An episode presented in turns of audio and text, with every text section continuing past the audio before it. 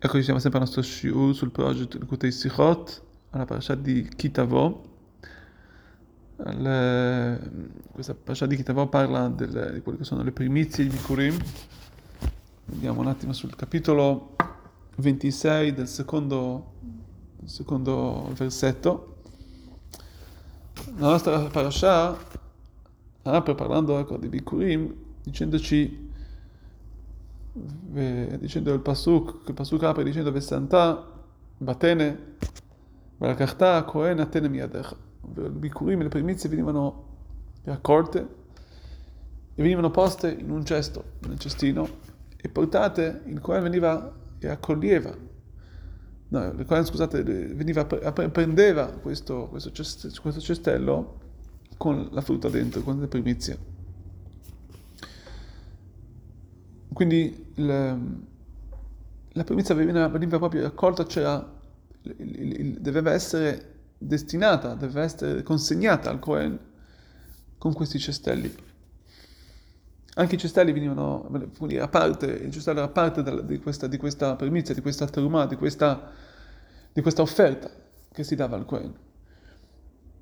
Infatti ci sono alcune leggi, alcune leggi che hanno a che fare con, sempre con i, con i concetti del bikurim, delle primizie, e vediamo che lì la consegna delle, della frutta al Cohen con questi cestelli faceva parte della mitzvah, era proprio parte, era una parte essenziale del, del, del, del tutto del ciò. Allora qui bisogna un attimo capire adesso che interviene il Rebbe dicendo sulla, sul concetto, su, eh, vediamo una cosa contraria una, una all'altra. I bikurim sono, sappiamo, sono le primizie, come dice la parola stessa, primizie, le prime frutte. Venivano dalle frutte a cui eh, primi, il primo raccolto della, della, terra, delle frutta della terra di Israele. Quindi erano anche delle, delle, migliori frutte, le migliori frutte perché erano le, il primo raccolto, il meglio, il minamufchal. D'altronde vediamo però una cosa strana, il, la primizia doveva essere data, doveva essere consegnata, abbiamo detto, proprio con questi cestelli. E quali tipi di cestelli? Questi cestelli molto semplici, un cestello fatto di, di paglia, di cose, insomma, di di, una, di un elemento molto, molto, molto povero, molto... Quindi cosa, è, cosa consiste questa, questa, questa, questa premissa, questo bikurim che vediamo, cioè, devono essere proprio dati, consegnati con, queste, con questi cestelli. Allora qui vediamo un bellissimo, può, una bellissima lezione che si può trarre da questo concetto, che ha a che fare con, proprio con la, nostra, con la nostra anima, con la nostra neshama, che scende in basso, che scende con, no, in un corpo così materiale, così, in un corpo così, eh, così basso. Le perota bikurim, ovvero le primizie, le frutta delle primizie, simboleggiano a quello che è la neshama, quello che è l'anima, mentre il cestello rappresenta il corpo, il corpo dove l'anima risiede, l'anima scende dentro.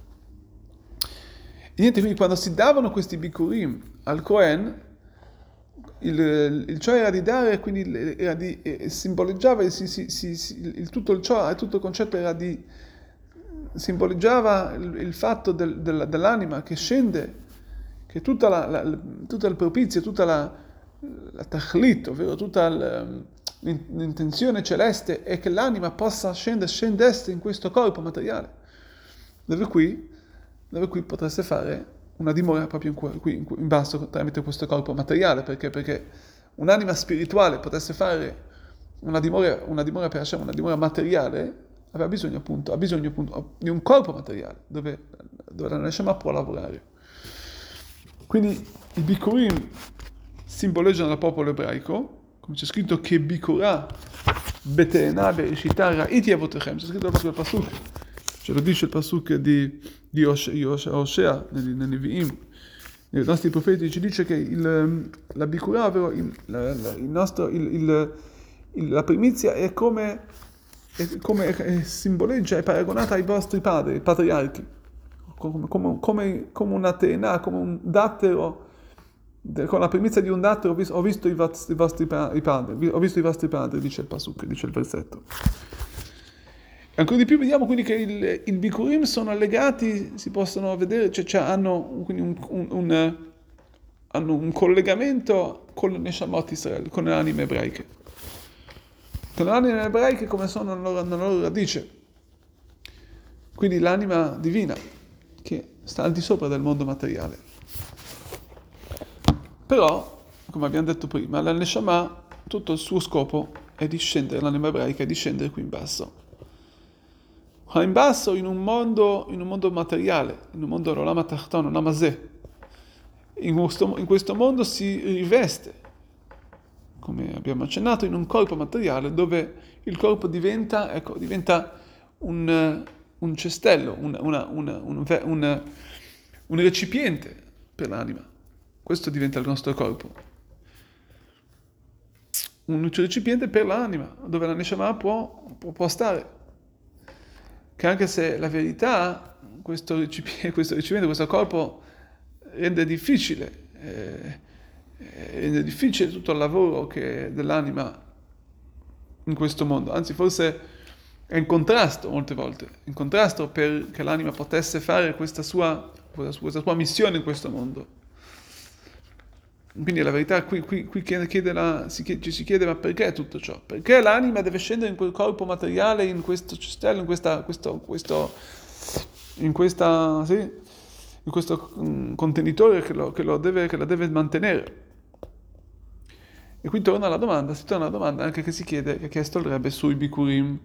Perché i Bikurim, il primo raccolto della frutta così meshubach, così privilegiata, così fresca, doveva essere consegnata con questo cestello così povero, di paglia, in contrasto una cosa all'altra.